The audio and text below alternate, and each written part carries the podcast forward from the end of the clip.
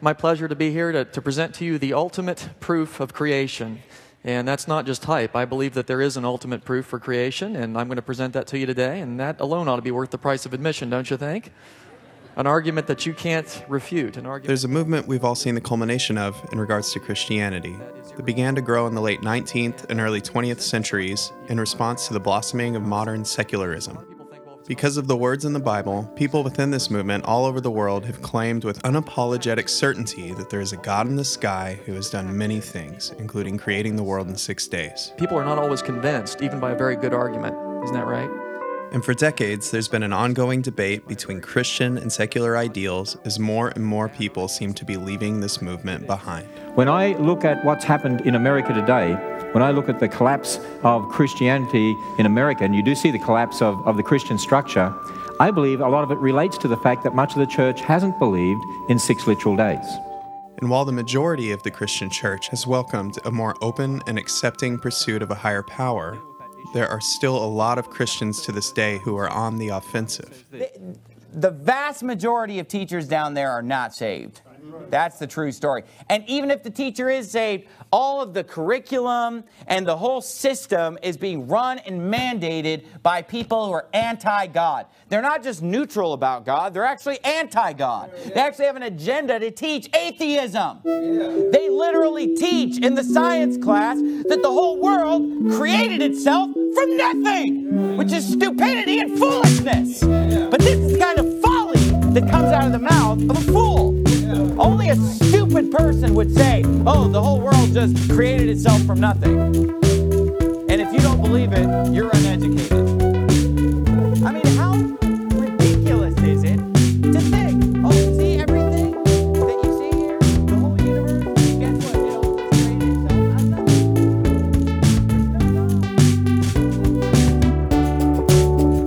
nothing. My name is Eric, and I grew up in church.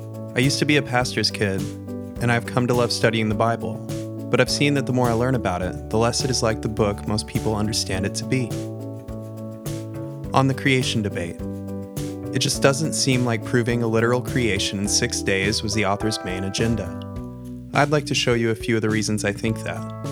I didn't go to seminary, I'm not fluent in Hebrew or Greek, I just like studying the Bible in my spare time, and my hope is to show you something new about it. This episode will be on the first three words of Genesis, in the beginning.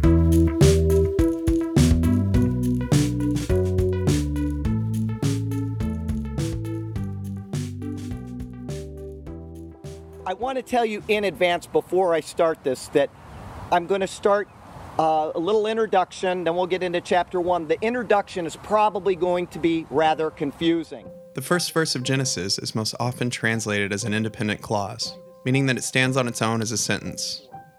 This implies that God's creation began with two places called heaven and earth. But as modern science has learned more about the formation of our universe, this view has been very thoroughly proved wrong. To you, but I'm gonna. It's gonna start in kind of an odd way. So just bear with me. Be- Genesis 2 4 begins with the words, When the Lord God made earth and heaven. This is a dependent clause, meaning that it is more like the setup to what comes next. And the second half of Genesis 5:1 is translated the same way. Both of these verses deal with the creation of something. The first three words in Genesis 1 1 come from the Hebrew word bereshit. Now, the Hebrew language does not technically contain vowels, so if you look up an interlinear Bible, what you'll see are lines and dots in different places around most of the letters. These indicate how to pronounce and interpret the words you're reading. With this system in place, if the word Bereshit was intended to be an independent clause, you would draw underneath its first letter a horizontal line with a dot directly underneath it. And in that case, it would be pronounced Barashit. But the Bereshit of Genesis 1 contains a different indicator under its first letter. Two dots are underneath, just like Genesis 2 4 and 5 1.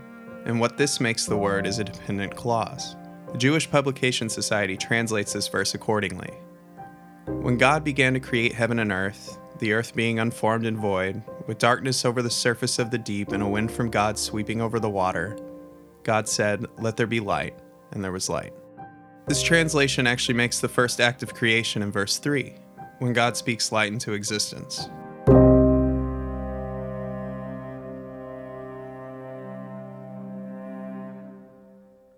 But while this is a similarity to something like a Big Bang, it does not seem like this was what the writer was intending to communicate either.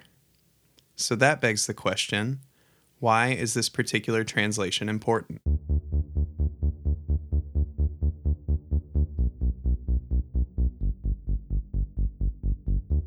You don't need me to tell you that human civilization is very, very old. Nevertheless, our knowledge of the earliest stages of human civilization were quite limited for many centuries. That is, until the great archaeological discoveries of the 19th and 20th centuries, which unearthed for us the great civilizations of the ancient Near East. The ancient Near East was the home of early civilizations within the region of the modern Middle East. It is considered one of the cradles of civilization, it was here that major agriculture was first practiced, leading to the rise of the first large settlements, as well as the development of many familiar institutions, such as class hierarchies, centralized government and empires, organized religion, and warfare. In 20th centuries were stunned to find the ruins and the records of remarkable peoples and cultures, um, massive, complex empires in some cases. It also saw the creation of the first writing system and law codes, early advances that laid the foundations of astronomy and mathematics, and the invention of the wheel. It is in this land that the book of Genesis was written, but because we hadn't discovered and couldn't translate any of the other texts from the ancient Near East, the Bible itself and texts written within the Jewish tradition have been all we have had to base any of its cultural context from up until relatively recently.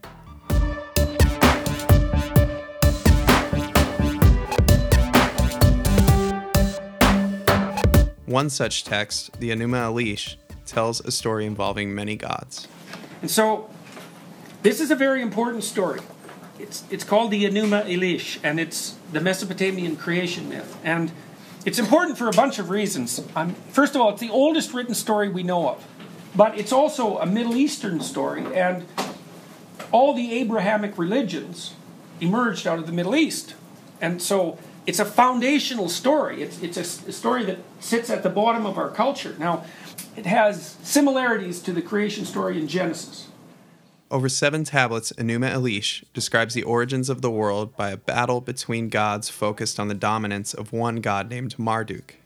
There are many similarities, which we'll get into over the course of several episodes, but for now, we'll start with the first one.